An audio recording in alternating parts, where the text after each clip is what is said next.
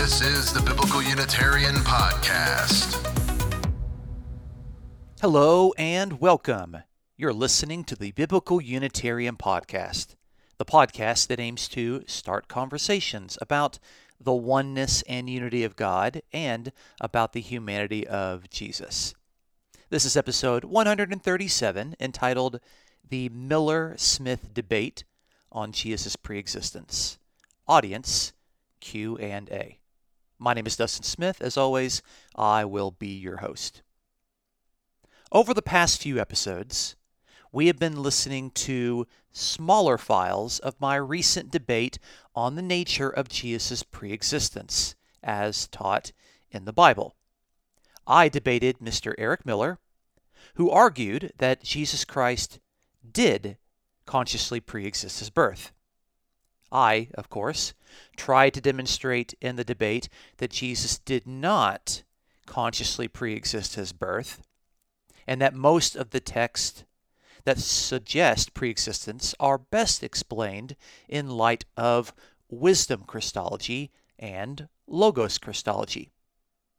You can listen to the debate in its entirety on YouTube, and the link to the debate will be posted in the notes to this episode.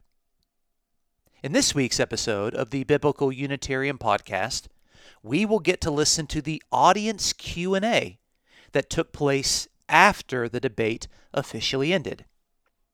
The live audience submitted questions to the moderator during the debate, and Mr. Miller and I took turns answering the various questions.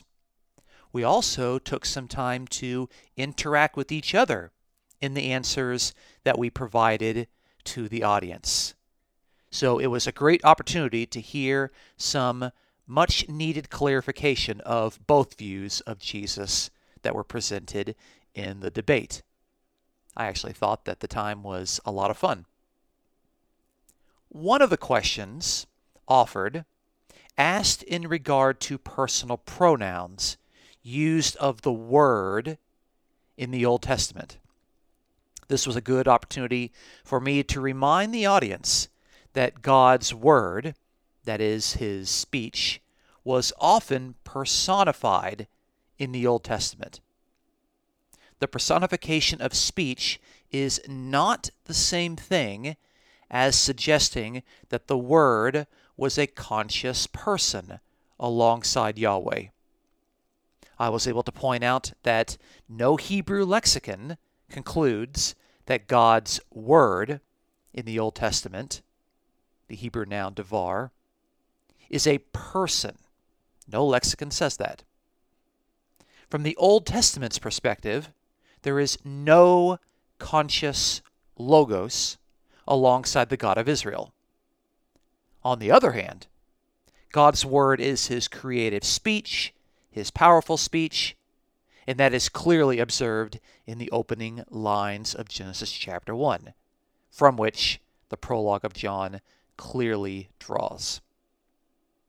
I also thought the question regarding the Son of Man was a good question for the audience to ask. Many assume that Jesus Christ pre existed as the Son of Man in the Old Testament but I was able to make the keen observation that Son of Man is just a way of referring to a human being. And that is how the lexicons define it. Even the Aramaic Son of Man in Daniel chapter 7 is defined in the lexicons as a mortal human being. So to suggest that Jesus pre existed as the Son of Man would be to propose effectively that the pre existent human being in heaven became human at the incarnation, which is utterly ridiculous. How can a human being become incarnate as a human being? I also noted the context of John 3:13, which deals with the ascending into the mind of God to gain insights that an authorized revelatory figure could take and unveil to the people. And we see this ascending and descending Son of Man as an authorized revelatory figure in John 3:13 and John 6:62. The final question offered by our moderator Brandon Duke was also a good question, getting us to think about the physics of incarnation and how that would even work from a survivability standpoint. So be sure to listen to the discussion on that question. In fact, all the questions and the interaction that took place during the Q&A were excellent, and I hope that you enjoy listening to it. Again, I want to offer thanks to Mr. Eric Miller for graciously participating in the debate as a fine example of how to respectfully disagree with one another. I also wanted to thank our moderator, Brandon Duke, for all the work and effort that he put into the debate. Both of these gentlemen are highly recommended if you want to have a dialogue of your own. So, without further ado, let's tune in and listen to the live audience Q&A that took place after my recent debate on Jesus' preexistence. Uh, for those of you that want to hang around, um, our debaters have agreed to answer some questions. Uh, and uh, for our debaters, our audience has responded with plenty. Um, so um, it's all right, I was kind of scrolling through them. Lots and lots of good questions. Um, and but I'm going to try and give preference to those that got in first. Um, okay, so this is a question for Dr. Smith, and and then I, I, think I'll let each of you take a swing at them if you'd like. Uh, are singular personal pronouns used for the Word of God in the Old Testament? Is the question. Uh, it depends on what you mean by a, a personal pronoun. Uh, if, if you mean by personal that the word is a person, um, I, I, don't think grammatically you can make a distinction between uh, a, a, pronoun that is impersonal or pronoun that is personal. Um, you know, uh, devar um, being masculine, um, you know, we'll, we'll have masculine verbs, uh, masculine pronominal suffixes. Um, but I, I, did demonstrate with a couple of passages out of uh, Hebrew poetry that uh, the word uh, is personified. Um, the word runs very swiftly. God sends his word, uh, Isaiah 55 11. Um, God's word is not going to come back to God without accomplishing what God uh, desires.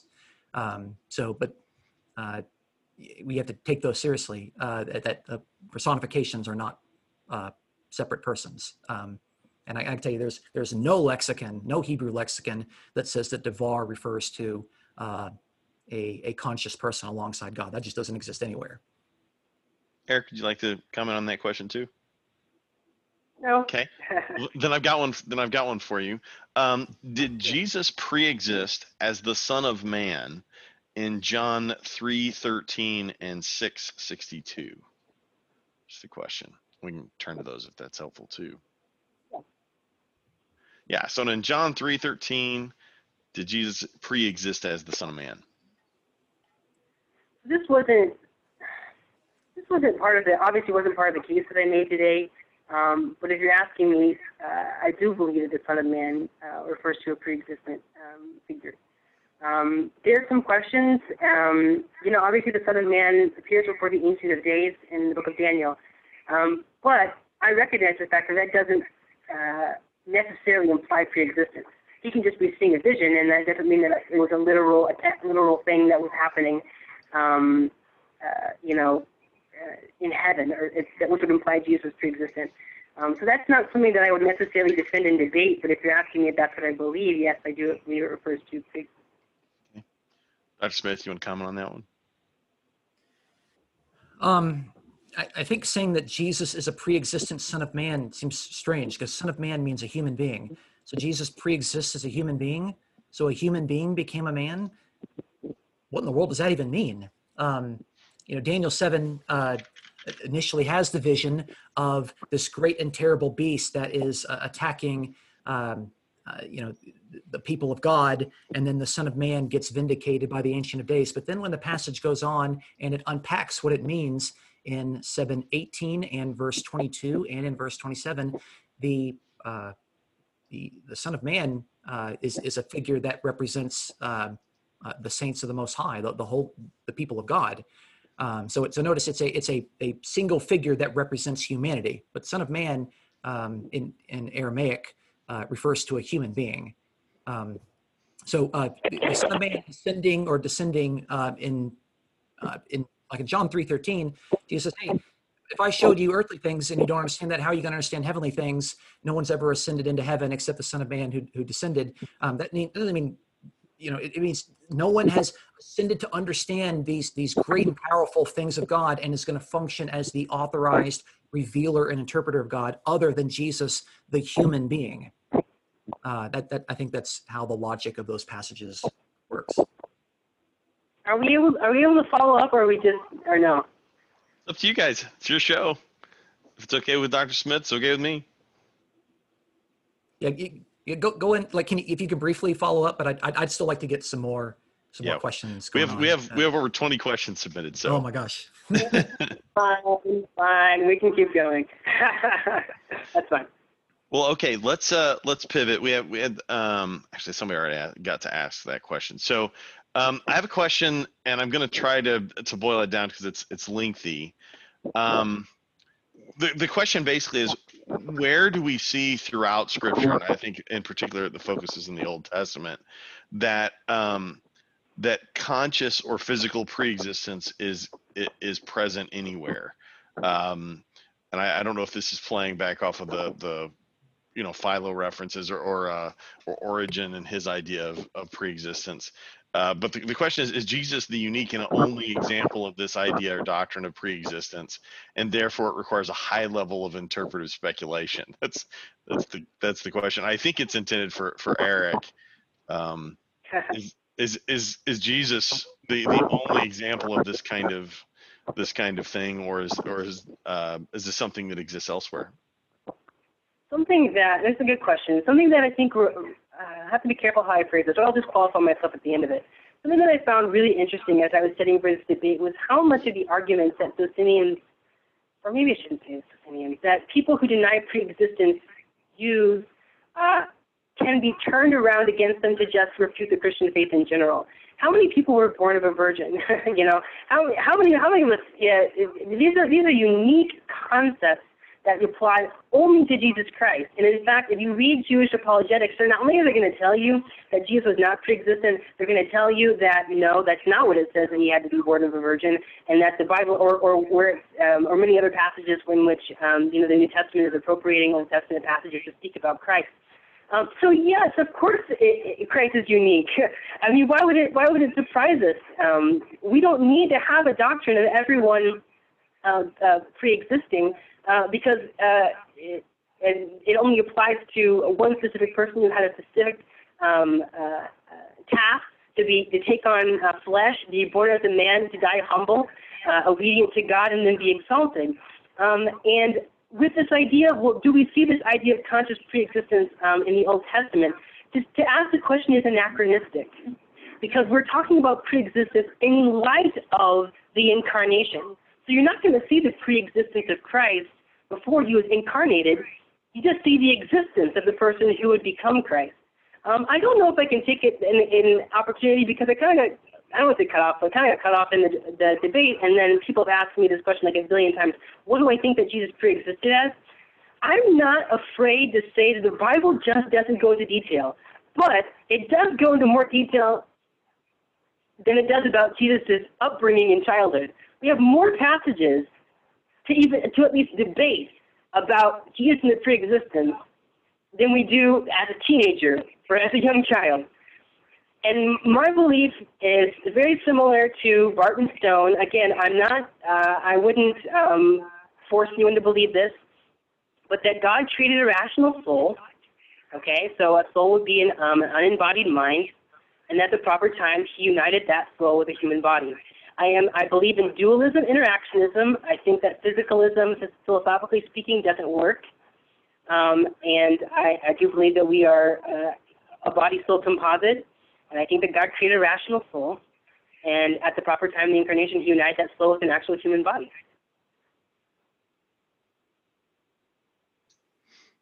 Okay, Dr. Smith, you want to comment? I, I I appreciate that clarification. Um, you know, it, it, it helps me to kind of see, okay, this is where it, where it settles there.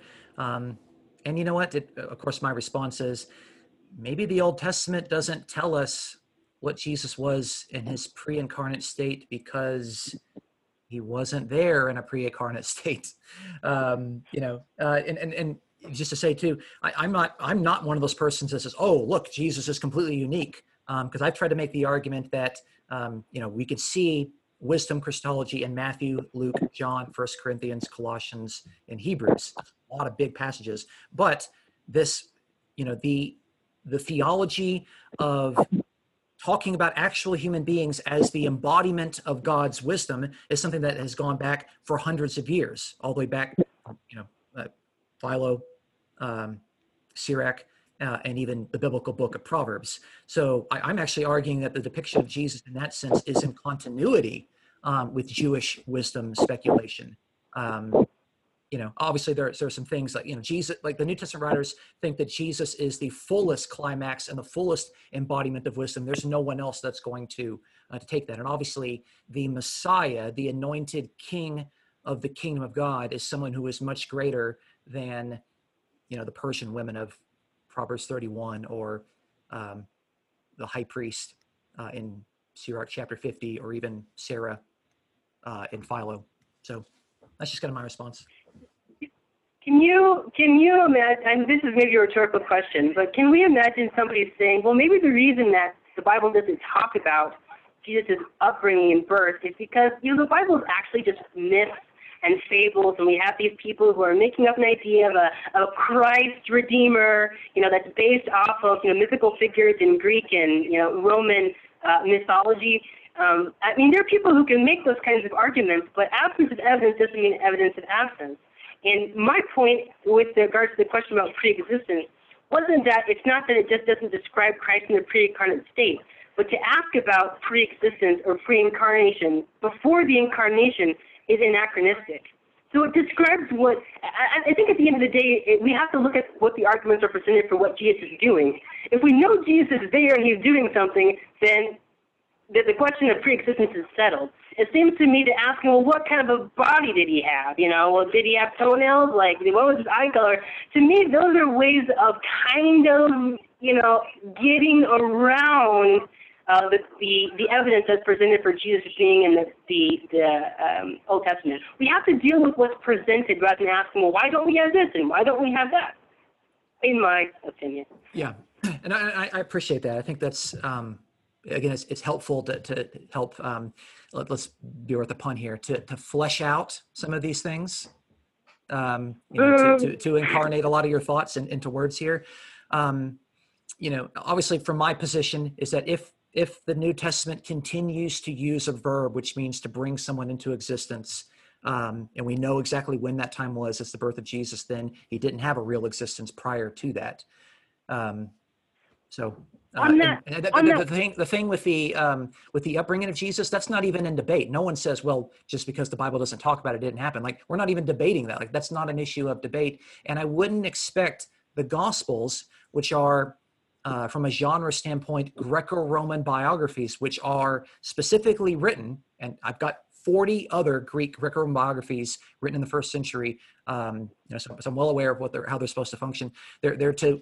to pull up a character and to say this is the type of person you're supposed to follow you're supposed to follow by his example and the way that he speaks or the way that he does things um, so of course there would be no reason to have those those points um, in a gospel so i think it's kind of a, a moot point in regard to our argument and, and and perhaps the reason the Old Testament doesn't spend all this time speculating about what kind of body Jesus had in the pre in uh, before he, he became incarnate is because it's about the story of Israel. It's not about what Jesus uh, was doing in heaven. So while, while we get these tidbits okay, Jesus here, uh, and he's you know shepherding and he's giving them water, and he doesn't, doesn't spend all this time saying, uh, but he had this kind of a spiritual body and this was taking place and that kind of thing because that's not the primary focus but we still do get something. And my point is that we need to affirm what we do get on the basis. And, and but the argument about bringing into existence, um, I, I made the point, and I think you misunderstood what I was saying because you said, well, the pre-existence of souls, that's not a Christian idea.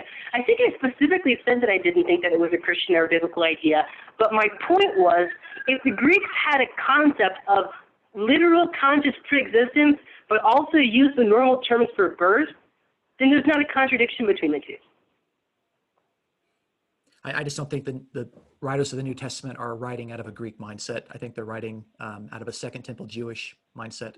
So, but anyway, we But probably should go on to some more You questions made, here. the argument- you made the argument from the Greek word, right? Though that there was a, Yeah, that but- there was that there's a it means beginning bringing into existence, and that would contradict pre. I know, I know. We have more questions. You're okay. No, I'm- I, I'm I- watching Brandon. my my guess is the audience is enjoying this because these are all uh, issues that um they could they could use some more time in the debate too. But yeah, let me ask let me ask another one because there are several people that have asked um because I have a question or two I want to ask too, so I'm gonna save myself one. Um, but um, but let me there there's several audience members that are asking effectively what what does this matter? Like where where does the rubber meet the road? What's what are the the consequences of this, right? um, what are what happens what are the other shoes to fall if you choose let's say you choose the, the other side and you're wrong um, what are the benefits of of choosing this this view and and being right um, and I, I I know we're trying to be uh, some somewhat ecumenical together here tonight, but um but we obviously think this matters and we're trying to trying to hold on to that. So maybe I'll uh I'll, maybe I'll throw that to Dr. Smith first and say and and see what you think.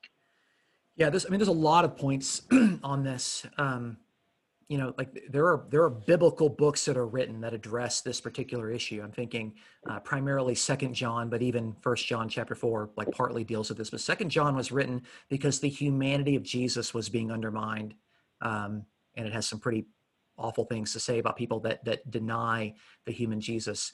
Um, we didn't talk today about about you know if if if Jesus consciously pre-existed and he became human, does that lead to to two natures? Um, I know I, I, I know what Mr. Miller thinks on on the subject there, but uh, some people will hear his argument and actually say, well, this actually affirms uh, dual natures. Um, which actually means that the real Jesus, whatever he is, is not really human. He because he, because he, really exists as something else.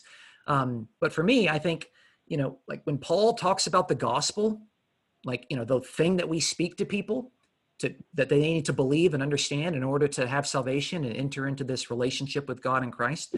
Um, paul says it, it's about you know his son who was a descendant of david a lineal descendant of david. Not david's creator not someone who pre-existed david but david's descendant. And even uh, 2 timothy 2 8 also says to remember jesus christ a descendant of david according to my gospel. Uh, and so the, the the identity of jesus is bound up with the uh, the understanding of the gospel. Um, and uh, you know, I, I, mean, like there's lots of other things we could say here, um, but but I, I, think Mr. Miller and I we're we're, we're trying as best we can to uh, to find things in common instead of uh, finding ways to uh, to divide. So uh, I'll I'll pass it over to him. Um, the question is, is what is it important for, or what does it matter for? Um, because obviously I'm here and accept uh, both created and destined, neither of whom affirm pre-existence as brothers in Christ. So obviously the first point is that it, I don't think that it matters for a question of Christian fellowship. Could I personally be a member of the Church of God, which I don't know if they take a position of pre-existence, but everybody who I know denies it. Um, that would probably be difficult for me because for me, pre-existence is so much an integral part of both the biblical story and the story of who Jesus is. And if I'm teaching and preaching and evangelizing, um, to cut that part out to me is just it's too much. So the question is, what does it matter for? Does it matter for Christian fellowship? No, I don't believe so. Again, I hardly believe it. Dustin, the people in the chat, uh, I get I can't feel the comments. Maybe some who are throwing tomatoes at me. I think these people are, are believers in in Christ, and I would call them brothers and sisters. Um, but then we get to other questions of, okay, church fellowship and what is taught. And, you know, the question is what's at stake is, again, like I said in my, my closing statement, I, I just don't think that we can understand fully and appreciate the person and work of Jesus Christ apart from preexistence. Um, and I also believe that there are theological issues that come up when you have God who picks somebody to die for the sins of mankind. I think it really just, it's not that it's impossible, but it really does undercut uh, the sacrifice element of what it means, you know, to really descend your son. Um, it also undermines the uniqueness of Jesus. Um, God could have chosen anybody, really. If Jesus, if you're trying to say that it was, you know, Jesus didn't have anything to him even with regards to a pre-existence, Jesus, God could have chosen anybody to be the savior of mankind. It wouldn't have had to be Jesus. So we get into even with, and I keep going, but even with the virgin, the question of virgin birth. Well, what good is the virgin birth if you don't have um, pre-existence. Pre-existence, I mean, virgin birth certainly could imply something like pre-existence because you don't need an egg and a sperm. You just need uh, um, him, you know, becoming human, a descendant of David, which is why he was born of Mary. Um, whereas while the pre-existence part, you know, harkens or the uh, virgin part harkens to the fact that he had a pre-existence. But this is why many Socinians in the 1700s abandoned, like people like Joseph Priestley, abandoned the doctrine of the virgin birth because it was kind of like this extraneous appendage. So I think it does matter for doctrine. I think it does matter for church fellowship. I don't think it matters for Christian um, fellowship. Uh, and I really, that's why I'm glad that we have a place like the Unitarian Christian Alliance, um, because I think that despite the fact that we go back and forth about this issue, um, I really, the, the main issue I think is really trying to help encourage our Trinitarian brothers and sisters to rethink uh, some of the ways that they've been reading into those passages. And I think we need all of us to you know just engage in that. That's appreciated. Um, D- Dr. Smither and Mr. Miller, how long do you guys want to go? Because, uh, like I said, I've got tons and tons of questions. Um, we uh, we hadn't really set a time, so uh, do you want to go another 10, 15 minutes? How do you, how do you want to how do you want to play it? You know, I. I mean, we, tired? The thing is, if we said, "Hey, we're going to do questions," we're going to be here forever. Um, and the thing is, right we, we both still have email addresses and, and phone numbers and stuff like that. And I imagine the conversation is not going to, I'm pretty sure we did not settle the debate today. You know, people are still going to be talking about it there. Um, so, uh, you know, we, I think we, you know, how, how about this? How about we, how about you pick one, one good question that you think is good to end things off on. Okay. Um, and then just, it's just, we can't, you know, I've been sitting here for like three hours at this point. You know, yeah, I was gonna say my, my dinner's getting cold. You know, fair enough. Well, look, uh, my apologies to the audience because I'm taking the last question for me, um, and it's something that we haven't really talked about, um, and uh, because we haven't really gotten into the some of the metaphysics. Uh, you guys have stuck to the to the Bible, but let me direct it to Mr. Miller first, and that is, how can someone survive incarnation as a baby? Uh, it seems to me that um, when we see babies, uh, and in particular when we, knowing what we know about how people come into being, you start as a single cell and start dividing. Um, how is it that that you see uh, a person going from, say, some sophisticated adult status as a, some pre-existing being into being that baby authentically and surviving that? How do you help us understand that? Yeah, I think there's a couple issues. I thought I don't know where it was. Maybe it was Biblical Unitarian or Unitarian Christian Alliance where I saw you ask that question. I was hoping we would be able to get to that. But I think there's a couple ways that we can go at this. Um, one of the difficulties in answering this question is it, it ties, it dovetails into um, uh, the virgin birth, which is literally a miracle. And so if you don't know, did Jesus, did it start there? Did it start as a zygote? It is, you know, at what point, you know, are we talking about uh, Jesus, um, you know, it's uh, the human body that uh, he came to inhabit? You know, what, at what point did that come into existence?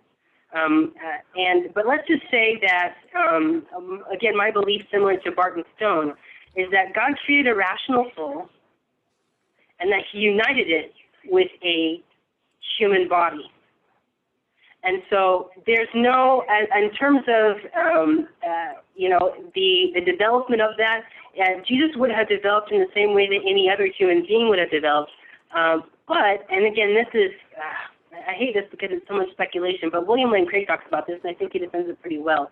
Um, latent possibilities within uh, the person of Christ that can unroll over time um, to where maybe he can have understandings of, um, you know, preexistence or something like that. My belief is that he came to understand it through scripture, through his parents, through um, prayer, and and even maybe at the last resort that he came to understand it through, um, you know, these latent possibilities. But the question, but you asked a specific question. You asked a specific question about how does he survive, how does a person survive that?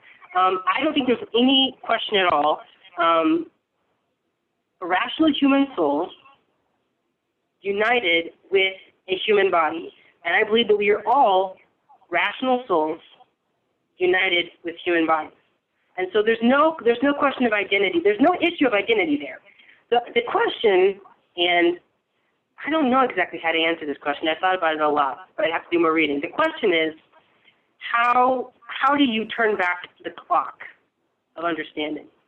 And I, I look forward to. I, I, I have not I have not read anything on that. I haven't looked into that. How do you turn back the clock of Jesus's um, uh, understanding of preexistence to going to going to a child? Um, that's the question I can't answer. I know uh, Dr. Craig has done some answers with the avatar Christology. I'd have to think more about that. But uh, as, as far as the question of identity, I don't think that's a problem. The other question, I think, I don't know. I'd have to think more about that. Okay, I appreciate the honesty. Dr. Smith, what do you think? Well, of course, I, I don't believe that a conscious pre-existent person became human, but it's interesting because I want to I want to see how the gospel writers point this out. Um, you know, Matthew frames it in terms of a genealogy. Instead of saying that Joseph is Jesus' father, he, you know, he uses kind of the divine passive. Um, that which has been begotten in her is of the Holy Spirit uh, in Matthew 1:20. And so the divine passive implies that God is the Father, um, but still in Mary at that point. And so since we, we know from Genesis chapter five. We know what genealogies are. We know from First Chronicles chapter one. We know what genealogy. We just we know that's how they function. Like any any uh, Jewish reader who's familiar with the Hebrew Bible would have picked up Matthew and understood exactly what's taking place there. And of course, it's it it starts off by saying the son of Abraham, the son of uh, of David. Um, in Luke, I like how in Luke 135 it says that the Holy Spirit is going to come upon you, and then the synonymous parallelism, it's the power of the Most High will overshadow you. So God's Spirit, which is defined as God's power, comes across, and then there's the creation of the Son of God. For that reason, the Holy Child begotten is the, the Son of God. Um, and so I'm thinking, okay, when you have like the Spirit hovering, brooding, and then there's creation, well, that just draws me back to, to Genesis chapter one, to where um, in Genesis one two you have the the ruach Elohim, the Spirit of God, and it's hovering and actually uses the verb for brooding, like a like a, a mother hen over the the, the chicks. Uh, and then what happens in, in Genesis one three? God speaks, and there's life and light. So we have with Jesus is the beginning of the new creation, but Luke frames it really in terms as kind of like a second creation by by taking all of those Genesis themes. Um, you know, John says that uh, Jesus, um, the Word became flesh, or, or Jesus is, is, the embodiment of God's Word. Of course, Word is uh, by that point uh, synonymous with wisdom. Uh, and of course, I've already demonstrated that uh, there's plenty of other Jews that uh, describe human beings as the human embodiment of personifications, particularly of God's wisdom. Um, but, but I mean, John 1, 1 through 18 is a poem you know it's it's written in poetry and so we have to allow for the uh, the, the genre of poetry to uh, not push us to interpret it so woodenly literal i appreciate it um, you're good to go this is just to share so much into response but it's kind of sharing a passage based on the other one that i kind of like it says hebrews 10 5 Therefore, when Christ came into the world, he said, "Sacrifice and offering you did not desire, but a body was prepared for me." So that's kind of, that's just kind of the idea that I'm working with here. That um, and I, I know somebody else in the chat, and I guess it's maybe cheating, but somebody said, well, doesn't this imply that all um, rational, all people um, uh, pre-existed? I don't, I don't, I don't see how that would apply at all because um, uh, I, believe that Christ um, was not eternally existent. I do believe that Christ had a beginning. That's what makes me different from one of the things makes me different from the Trinitarians. And so God brought him into existence just like we're brought into existence. But yeah, I just wanted to share that passage. All right thank you both very, very much. Hopefully you enjoyed listening to the audience Q&A of my recent debate. Hope that's something that was fascinating to listen to, and hopefully you learned a thing or two. Thanks for tuning in to this week's episode of the Biblical Unitarian Podcast. Join us next week as we look closely at a common Old Testament proof text concerning the preexistence of Jesus. Malachi chapter 3, verse 1. Yes, next week's episode will be the Malachi 3 1 episode. Be on the lookout for another debate that is in the works. I'm scheduled to participate in another live Zoom debate towards the end of this month. This time, the debate deals with whether the only true God exists in a trinity of persons. So it should be a very fun debate. Be sure to check out the Biblical Unitarian Podcast Facebook group for more details on the debate, especially if you too would like to listen in on the debate as a live audience member. If you've enjoyed the podcast, please consider supporting us as we aim to promote these sound truths about the oneness and unity of God and the humanity of Jesus. You can support the podcast for free by sharing your favorite episodes and by rating and writing an honest review on iTunes. If you would like to make a donation to the podcast, please check out the episode's description for a PayPal link. I want to offer an exceptional thanks to Dustin Williams for his post production and his editing of the Biblical Unitarian podcast. Thank you so much. And for you listeners, thank you so much for listening. My name is Dustin Smith. Until next time, you folks take care.